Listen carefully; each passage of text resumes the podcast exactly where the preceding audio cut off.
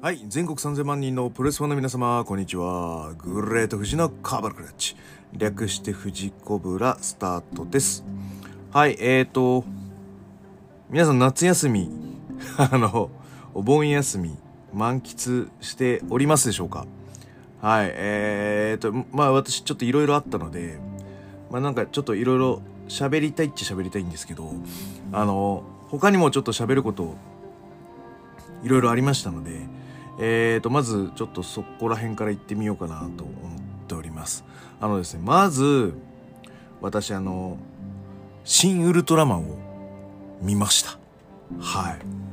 えっ、ー、と本当にあの終わりかけギリギリに滑り込んだみたいな形であのレートショーがあったのでそれをちょっと見させていただきましたよと。でえっ、とまあ私はあの仮面ライダーがまあ好きっていうのは昔から言ってたと思うんですけどウルトラマンはですねまあ子供の頃はもちろん平なんかそんな好き嫌いをするわけではないのであのわけ隔てなく見てましたよ。でちょうどね私は幼稚園生ぐらいの時にあのウルトラマン80が確かやってたうん。そういう世代です。で仮面ライダーはね多分スーパーワンだと思うんだよねスカイライダースーパーワンあたりがちょうど幼稚園タイムで。でえっ、ー、と80やってえっ、ー、とね多分ねアンドロメドスだと思うんですよね。30分番組みたいな。あれやって仮面ライダーもウルトラマンもまあいわゆるオンタイムの新作っていうのがなくなるんですよ僕らの世代ってだギリギリ仮面ライダー世代ウルトラマン世代と呼ばれるまあ人たちなんですよ。で、えっ、ー、と、今の、何あの、お子さんたちっていうのは、ちょうどですね、だから我々からちょっと下のですね、あの、から、空ガが始まる前の、仮面ライダーを見ていない世代で、えっ、ー、と、年少期を過ごした、えっ、ー、と、方々が大人になってくるわけですね。なんでそこに、まあ、いかにこう仮面ライダーを誘導してくるかっていうのが、まあ、いわゆるテーマになってくるんですよ。で、クーガが、まあだからちょうど二十何年前なんで、まあもう5年か10年ぐらいしたら、また仮面ライダーを見てきた世代の大人が、あの、子供にこれ見ろよと。まあ、進められる環境になるんですけど、今はやっぱりね、こう、アンテナ発信で引っかかってくれないと入れないって世代なので、仮面ライダーは、まあ、いわゆる、結構、なんつうのかな、勝負をしてるっていう段階なんだから、あのいろいろ木をてらった仮面ライダーっていうのが多いっていうのは、まあ、そういうことだったりするんですよね。はい。で、じゃあ、片やウルトラマンはどうだったかっていうと、ウルトラマンも同じような形で、あの、ザ・ウルトラマンって確かアニメあったよね。あれとかもあったけど、基本的には、まあ同じく仮面ライダーと同じように、あのない時期が続くんですね。で、えっ、ー、と、その中でも、まあ、藤井少年というのはですね、まあ、いわゆるこう、そういうオタク系の造形を深めるがゆえに、まあまあ、グッズみたいなものっていうのは、まあ、もうなんかこう、止めどなく発売されてるわけですよ、両両方とも。た時に、あのお金が足りなくなるんですね。単純にあこれかっこいいなとか思ったとしても単純にそれを買うか買わないかの時に仮面ライダーのやつ買ってウルトラマンも買ってたら金が足りないと。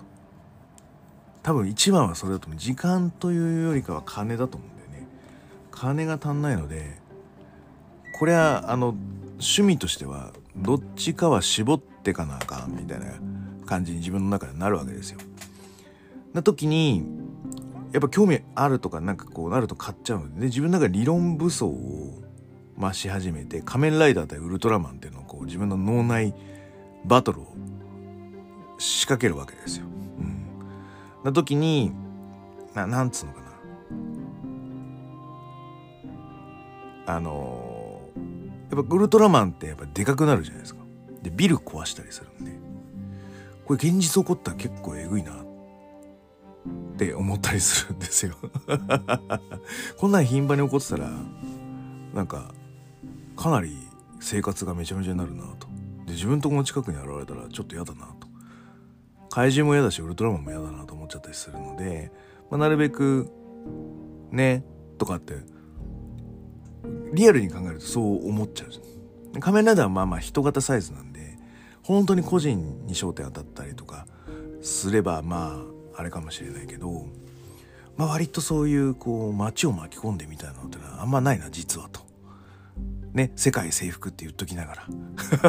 それがそれでリアルなのかって言われたらそうじゃないのかもしれないんだけど、まあなんかそういう差で、じゃあなんか仮面ライダーの方が身近に感じれるかなとか思うようになって、で、どちらかというと見るシフトを仮面ライダーの方にシフトしてったっていうのが、うん、自分の脳内心情ではあり、心象風景みたいな感じではありますわな。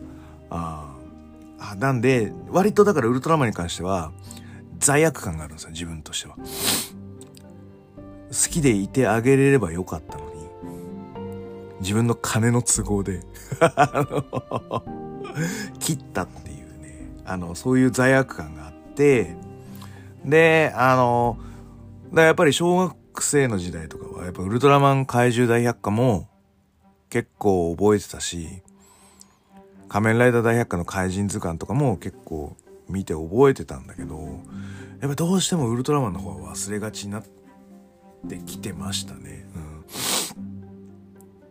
で僕より上の世代は多分、あの、あれですよ。どっちかというとウルトラマンの方が好きっていう人が多いかもしんない。セブンとか。で、セブンもオンタイムじゃないんだよ。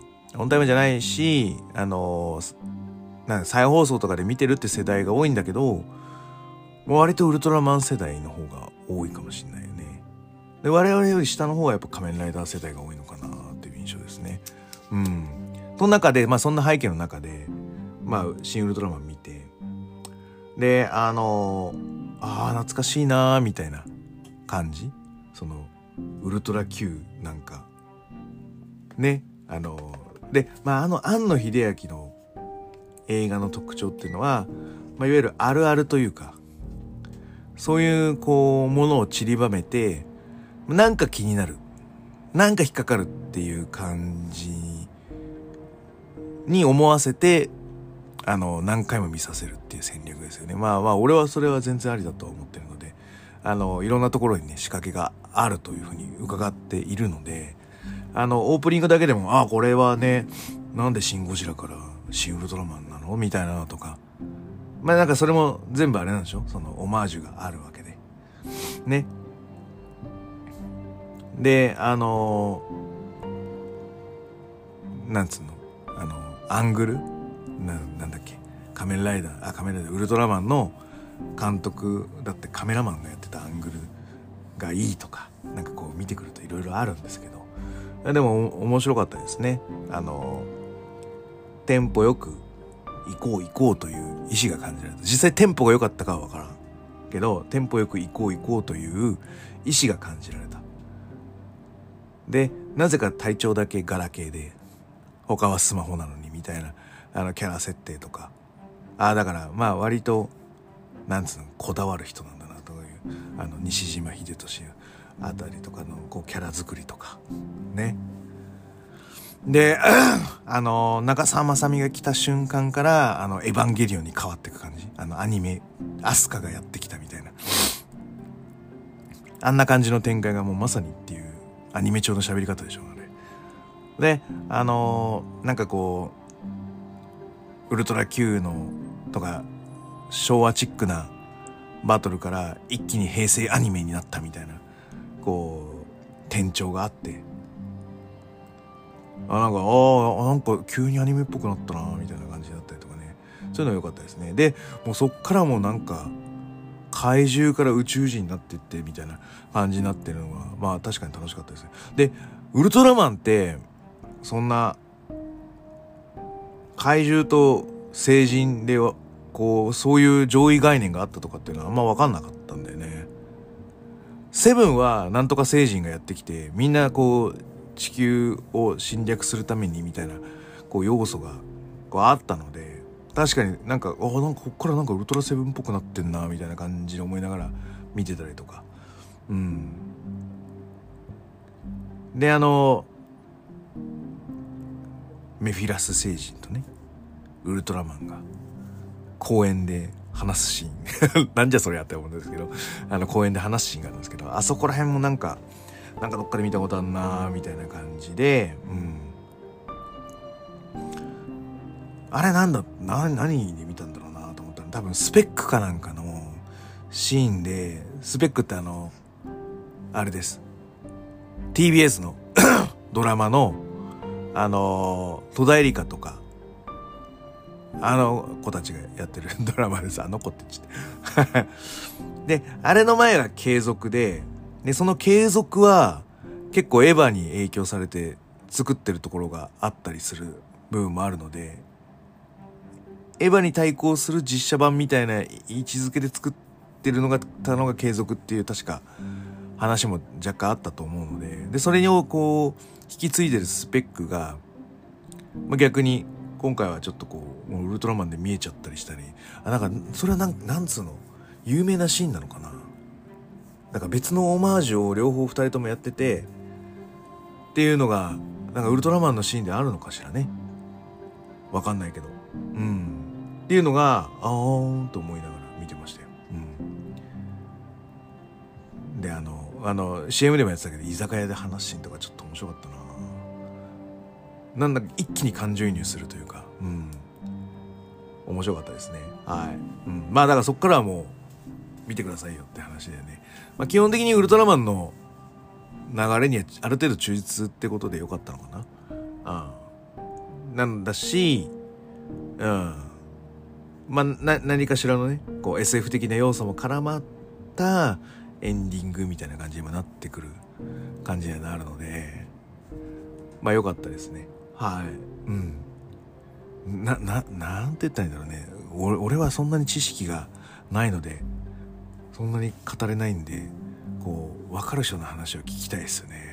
俺は、ウルトラマン好きだった。あれは、あのシーンだよね、みたいな。言う人のおじさん、おじさんたちの会話をこう聞いていたいです。はい。っていう感じで、えーと、行ってまいりましょうか。あの、まだまだね、ちょっとね、話したいこといっぱいあるんだけど、取りだめ多分いっぱいすると思うんで あの、よろしくお願いいたします。はい、この番組は健康プロ所属グレート富士がプロレスやってる体の斜めからの視点で見てしまうプロレスの試合の感想や、なぜ、何と湧き起こってしまう疑問の数々に対して、妄想の仮説を立てたり、妄想の検証を勝手に探し出してしまう困ったポッドキャストです。えー、そんな今日のコーナーは、えー、8月13、14の、えー、東京女子プロレスレビューとなります。あの、G1 も見てたりとか、N1 も見てたりするんですけど、ここはクライマックス入ってこう完結したんで、これだけちょっと先出しをさせていただきたいなと思って、まず最初にお話しさせていただこうと思います。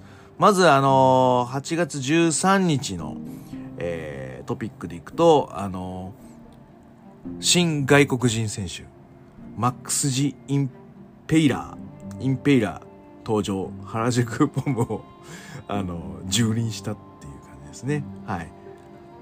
あとは駿河メイちゃん登場。あとは、えー、東洋メイトですね。メイツじゃないんだよね。メイトだよ。よかったね。はい。上福ゆきと桐生真宙。桐生さん勝ったよ。後で見よう、これ。で、えっ、ー、と、タック王座が決まりました。ってどこでやるんだろうね。はい。うん。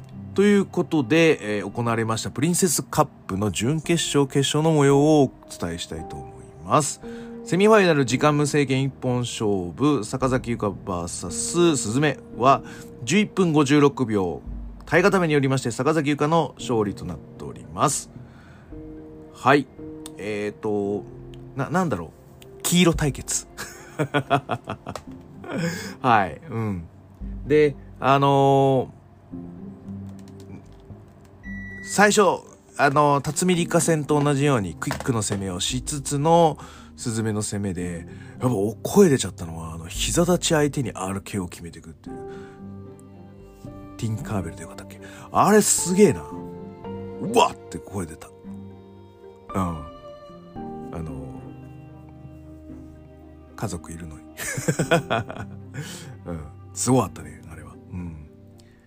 で、えっ、ー、と、主導権を握ろうとするんですけど、やっぱりこう、キャリアから切り返していくんだなやっぱりって思思ってたらあの中島翔子のあの解説が面白かったですね。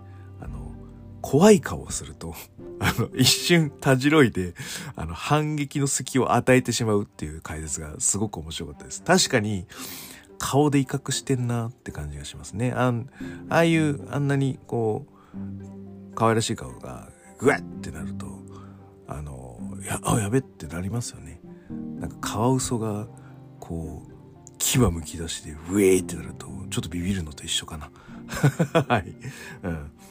で、えっ、ー、と、終盤にもね、やってた抑え込みの弾幕、あの、素晴らしいと思います。はい。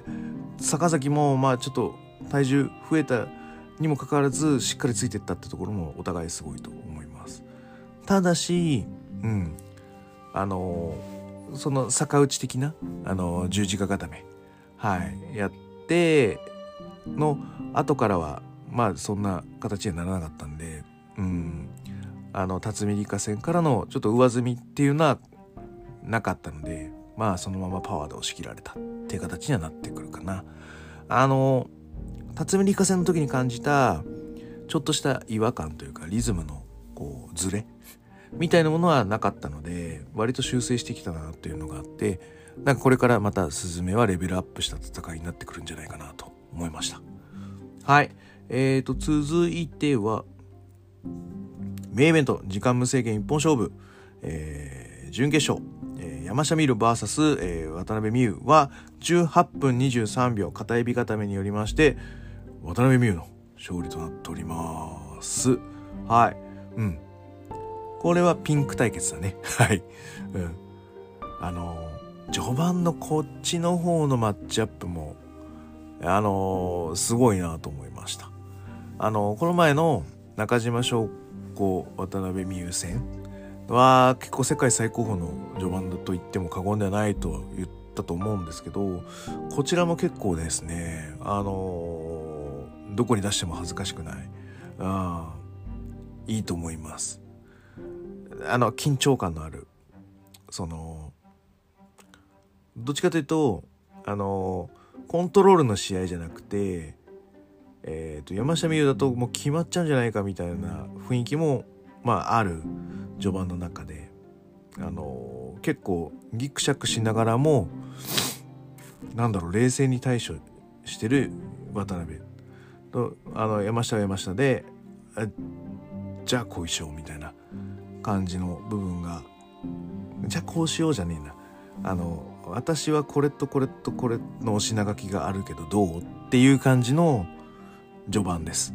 でそれに対して、あの、なんか板さんがしっかり裁くみたいな そういう俺は序盤だと思う。あの、例えば山下美優がすると、このアワビ使った料理作ってとか、言ってることわかります？タイ、タイでこう煮物を作ってくれるみたいな、そういう注文を出すような序盤なんですけど、それに対して板さんがしっかりこう腕を見せるっていう、あ、そういう試合の感じがしましたね。あ面白かったですね。はい。で、えっ、ー、と、静寂の中でこう、仕掛けてかわして仕掛けてかわしてが繰り広げる中で、あの、生からどういう移る？ピュンっていうこうきっかけがタックルの音なんだよね。ダーンと。で、あの、天満のどかが、まあ、引退した今、東京女子プロレスいや、世界の女子プロレスの中で一番ショルダータックルの美しくて素晴らしい、えー、使い手は渡辺美優ですのでこの試合もやっぱりねタックルがやっぱり映えますね良かったですうんバーンすごく美しいあの広背筋を見ても美しいと思うし あの前でこうバーンとこう前かがみになるあの倒す目を見れるのもこれは素晴らしいと思います。はい。うん。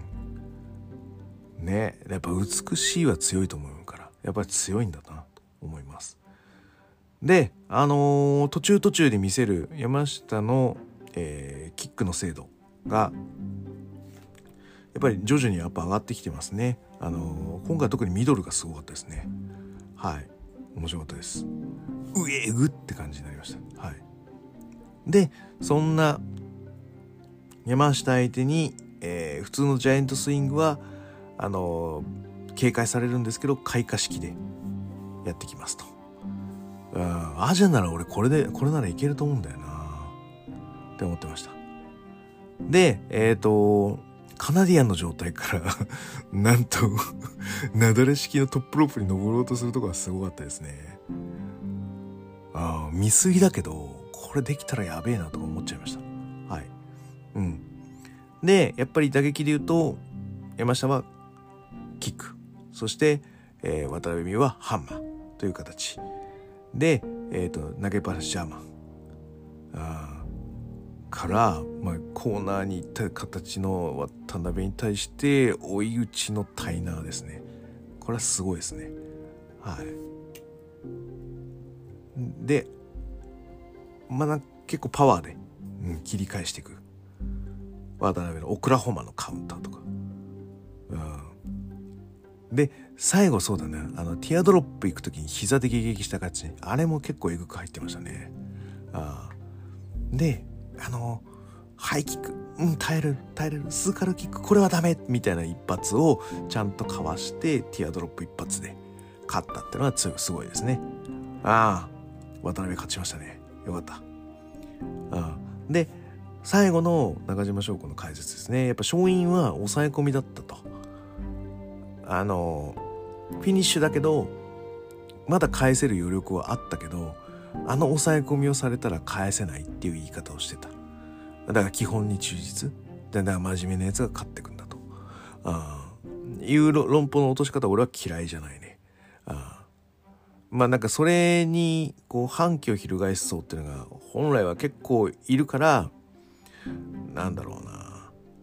プロレスのこう自己表現多様性になるんだけどでもそれって一つのこう塊としてはやっぱり整合性整合性？うん。バランスが悪いんだよな。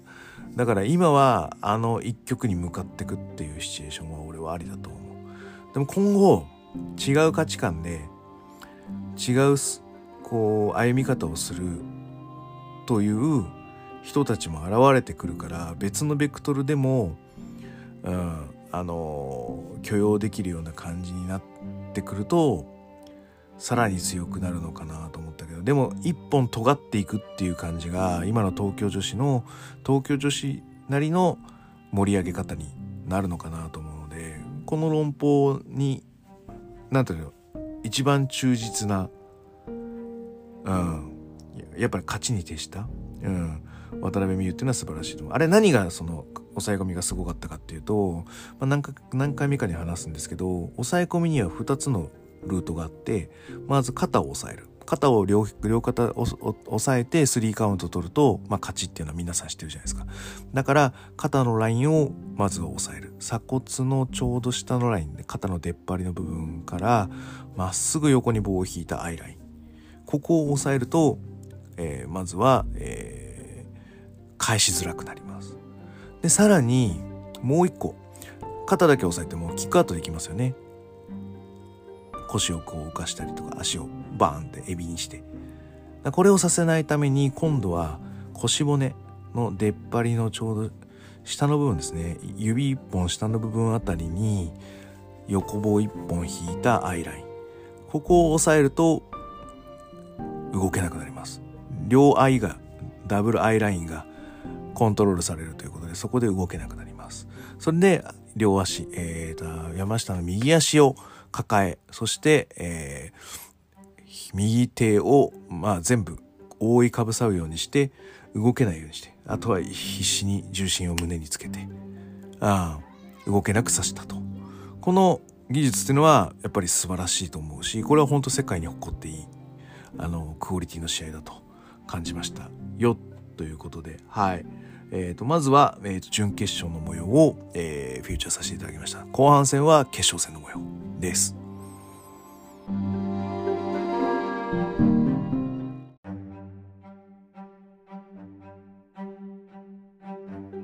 はい、えー、ここからは、えー、8月14日東京女子プロレスのプリンセスカップ決勝戦のレビューとなります。はいそれまでのトピックとしてはやっぱりこうマックス・ジ・インペラー強えって感じの 試合がやっぱりちょっと動画に上がってましたね。あの愛の雪のなだれぶっこ抜きサイドスープレックスみたいなのも上がってましたね。あとはあそうそうそう。桐生さんアップキャンペーンなのかな？またスパインバスターで勝ってましたのではいちょっと気になりますね。はい。ということで、はい、メインイベント時間無制限一本勝負。第9回プリンセスカップ決勝戦、えー、坂崎優香 VS 渡辺美優は19分36秒。坂崎優香がマジカルメリーゴーランドで、えー、勝利となっております。はい。でですねあのー、昨日のあの前日の、はい、マイクでも言ってたようにまああんたがこう入団する前からこのプリンセスカップトーナメント。私はやってきてんだと。やっぱ私は欲しいんだと。負けないよと。いうあのそうだね。あんまりこういう言い方確かにしないのかな。山下も言ってたんですけど。あのいやじゃあどっちが強いか勝負しようぜ。楽しみだね。みたいな言い方をするタイプの坂崎なんですけど。うん。やっぱマウントを取りたくなるんだろうな。それはなぜかと、うん、心情の部分もあるだろうし、うん、ここでなんか時代を作りたいっていうのはあるのかもしれないし。または、えー、やり残したことに対する一つのけじめという形もあっただろうし、まあ、それが何かっていうのはまあ分からないんですけど。うん。そのそうなんだよね。やっぱりこう一章終わって今第二章へっていうあの紡ぎ方をまあなんかまあいろんなまあそうだな。不安が特にしてるっていう言い方だな、まあ、うちも私もなんか第一章が終わって今第二章なんだろうなって今思ってる感じがするのでじゃあ第二章の主人公は誰なんだっていうのをうんやっぱり名前がいっぱい出てくる人間がああこの子が主人公なんだろうなと思いながら見る感じだろうな。で今その名前が上がってきてるのがスズメだったり渡辺美優だったりしてるんでじゃあ第2章の主人公はこの子かなって思いながら客も見てるのかもしれないね。それに対するフェードアウト組になってたまるかと。うん、まだ私がの集合で、うん、進める話があったっていいじゃないかと。あのー、うん。あのー、まあ、揉める原因もそういう感じなんだけどね。キャリアの熱い人たち、まあ、いわゆる長い人たちが、まあ、まだ欲しがんのかと。もういいだろう、俺らの番でって、やっぱり若い方は思ったりするんだよね。うん。な時に、いやでも、敬ってくれよっていう あの 先輩面をしたがるわけです。で、それで、嫌になって、こう、割れちゃうっていうのは結構プロレスあるあるであるので、あんまり、だから、やりすぎると、どっか行っちゃうよっていうのは、正直あるよ。うん。ので、まあだから、な、でも、まあ、あの、三立て確かに中島翔子山下坂崎三立てしちゃうとそれはそれでなんか完結しちゃうから中島翔子がチャンピオンなら渡辺美優もう一回いけるフックももう全然できるし直接対決で勝ってるから。問題はないんだよ。うん。だからだからって言い方変だな。うん。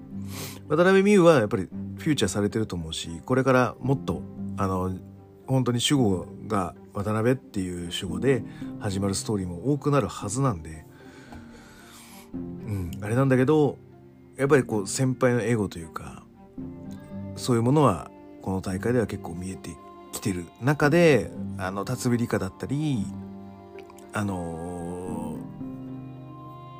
ハイパーミソだったりっていうのがまあまあその前半戦は割と主張してたメンツっていうのがまあこうめくれてきてるっていう感じになってるので今後はそのポジションにスズメとかあの渡辺優が入っていくっていうのが通常になってくるのかなという印象ですね。うんはい。えっと、今日はねこれはね、ノート取ってないんですよ。で、えっ、ー、と、どんな感じだったかっていうと、中島翔子戦のようなレスリングっていうわけではない。渡辺美優戦のような、山下、山下、山下美優戦のような、こう、裁き合うっていう感じでもない。で、えっ、ー、と、坂崎優香坂崎優香なりの動きをして作っていくっていう形にはなるんだけど、だからそんな序盤は多くなかったと思ってます。うん。で、ただ、あのー、あれだね、パワーファイティングで負けへんで、みたいな感じの作り方を坂崎はするので、まあ、渡辺も、あうん、こう、対処しながら行くって感じでしたね。はい。で、あのー、ヘッドロック。うん。あのー、やっぱ登場ってやっぱ大事にしてるよな。やっぱりこう中盤でやるヘッドロックとか、で、序盤でやるヘッドロックはすぐこう押し出して返したりするじゃないですか。だからこう時系列ごとにヘッドロックっていうのはなんか決まりやすくなってくるんだよみたいなのはもうなんかこう常識であるんだよな登場の中にこういうのはすごいなと思ったりしてますだから中盤目っていうか1巡終わった2巡目3巡目ぐらいで坂崎優が出すヘッドロックっていうのは結構うんやばい疲れてるんでかかっちゃうみたいな感じになってるのでうんやっぱすごい素晴らしいなと思ってますはいでえっ、ー、と今回はですねフロントネックロック式のジャイアントスイングですね。はい、出してきました。そして、あの、なだれ式ティアドロップですね。よかった。ああ。ただ、早いなと思ったよ。早いからな。これ終盤だったら勝ってたなってな感じなんですけど、うん。厳しかったですね。やっぱ、そっからは、坂崎強かったっていう感じにはなってましたね。はい。で、一回、あれか鶏野郎を狙うんだけどそれは返されてみたいなやつでしたね。流れとしては。はい。でエルボーとハンマー。うん。のバトル、えー、そしてあのなんだっけあの夏ポエムエルカムロ。割だけ？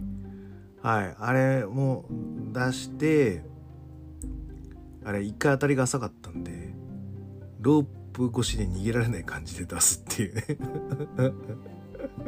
ああえぐいなと思いながら見てました。はい。であの覗き込む顔が良かったですね。立ってくるだろうっていう。まだだよねっていう、うん、顔が良かったですね。あのもどかしい恋恋じゃないしなんだろう。私辛い恋恋じゃなくてもう全くニュートラルの当然立つよねっていうような覗き込み方。あれえぐいな、うん、ああいう顔はずるいと思います。はい。うん。の中でえっ、ー、と渡辺もまあもう気合出してぶっ倒していくみたいな感じになっていくんですけどまああのちゃんと受けるぞっていう姿勢も良かったですね。はい。で、最後は、うん、押し切ったみたいな感じになってますね。だから、なんだろう、取れ高的には何かがこう、あっと驚くっていうわけではないので、まあ、割とだから、堅実うん、まあ、山下も言ってたと思うんだけど、うん、だ割と、通常営業みたいな感じだったかな。はい。なので、その中で、もうだからリマッチだよ。な。あの、タイトルマッチで一番難しいのはリマッチです。チャンピオン勝ちづらいんだよね。リマッチだと。あの前回負けたんだから勝たせるやって交渉は交渉じゃねえな。そういう気概で臨んでくるあのものがあるのでやっぱり勢いというかでしかもね免罪符持ってねトーナメント優勝って免罪符持って挑戦してくるので、まあ、かなり構成はきついと思いますよ。うん、でちゃんと温存してるからねトーナメント。決勝でも出さなかったからね鶏野郎。だからもう勝つならこれ。もしくは勝てないんだったら二度と見れないみたいな。そのぐらいのなんつうのかな。引き出しというか、うん、材料があるので団体としても見過ごせないよね。ああいう話になってるので。うん割ときついなこれ勝ち筋が薄い。怖い。ああにはなってるので。さあどうなることやら。いやでもね並び立つっていうのが素晴らしいと思うよ。だから山下と中島と坂崎のこのこう3すくみ。ただ、えーと、坂崎は山下に負けてないんだよね。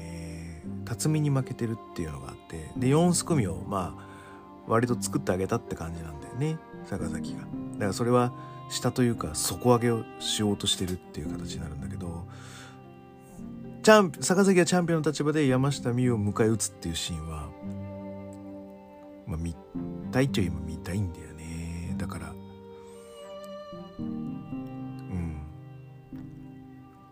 勝ちづれえな。と思いましたよということではいうん10.9か長えなはいということで、えっ、ー、と、このレビュー終わりたいと思います。えー、トーナメント優勝者は坂崎優香でした。想像できたかと言われると想像できなかったね。渡辺行くかなと思ってました。トーナメント始まる前も、これ別に後付けじゃないよ。うん。だけど、坂崎が上がると思ってない。いや、俺逆に水木と中島翔子が上がった時に俺水木が勝つと思ってたんですよ。で水木勝って渡辺美優とやって渡辺美優勝って優勝かなとか思ってたぐらいなんで。うん。でなんか中島翔子はフックがあるんで挑戦で勝つってなると割となんつうのかな。ベターさんっていうかなんかそんな感じがしたので。私はそんな気がしたんだけどそこでだからあの登場は割とあるんじゃないかな。その信じられるごね方というか 後にこう格好を残す揉め方というかあのいやだからそれぞれのレスラー欲がしっかりぶつけ合ったあのリアルなファイト、うん、リアルファイトがしっかりあった上でのエンターテインメントファイトがあるんじゃないかなと思ったりしてます。はい。なのでえっ、ー、とだから感情が爆発するのかな。人生の味の開きが見れるのかなと思ったりしますはい。ということで、えー、今日はそんな感じで終わろうと思います。グレート富士のコブロクラッチでは質問感想をお待ちしております。グレート富士の質問箱やお台箱、えー、Twitter、DM などをどしどし送ってくださいね。あの、また、ハッシュタグ富士コブラで感想いただきますと非常に嬉しいので、私はこの、ね、坂崎のこれが良かったとか、この表情がすごいとか、なんで、なんでこういう技が出せるんだみたいなのをどんどんいただければなと思っております。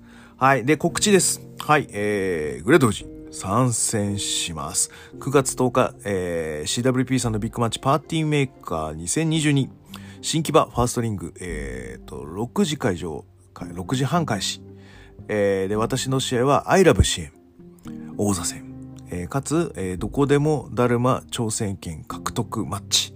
はい、えー、4A、えー、アースカ VS クリュー VS オチンコプラホック VS グレトシの 4A です。はい。ので、えー、皆さん、あのー、事前予約制になっておりますので、はい、えー、ぜひ、お誘い合わせの上、あの、かのね、あの DSW の熱狂を生んだあの新規場でございますんで、はい、あのー、CW ピースの実力だと、普通に290だっけ？あのー、キャパが、パイがあるらしいんですけど、普通に埋まるとは思います。ただ、まあ、グレート富士が参戦することによって、グレート富士きっかけで、あの、見に来たよみたいなのが何枠かあると、まあ私も、まあ出てる意味があるというか、ゲストで呼ばれる回が、回があるということなので、あの、これ聞いた方はですね、ぜひ、あんな感じの、あの、ツイッターでちょっと上がってるあんな感じの、あんな感じをやっておりますので、はい、ぜひ見に来ていただければと思います。あの、アイラブ支援の話はまたちょっと別な、あの回で話しますので、ちょっと話したいこといっぱいあるんで、あの、うん。あの、なぜ俺があのベルトを狙ったかみたいなのもちょっとお話できればと思いますので、はい、あのー、また聞いてください。はい、それでは全国3000万人のプルスファンの皆様、ごきげんよう、さようなら。thank you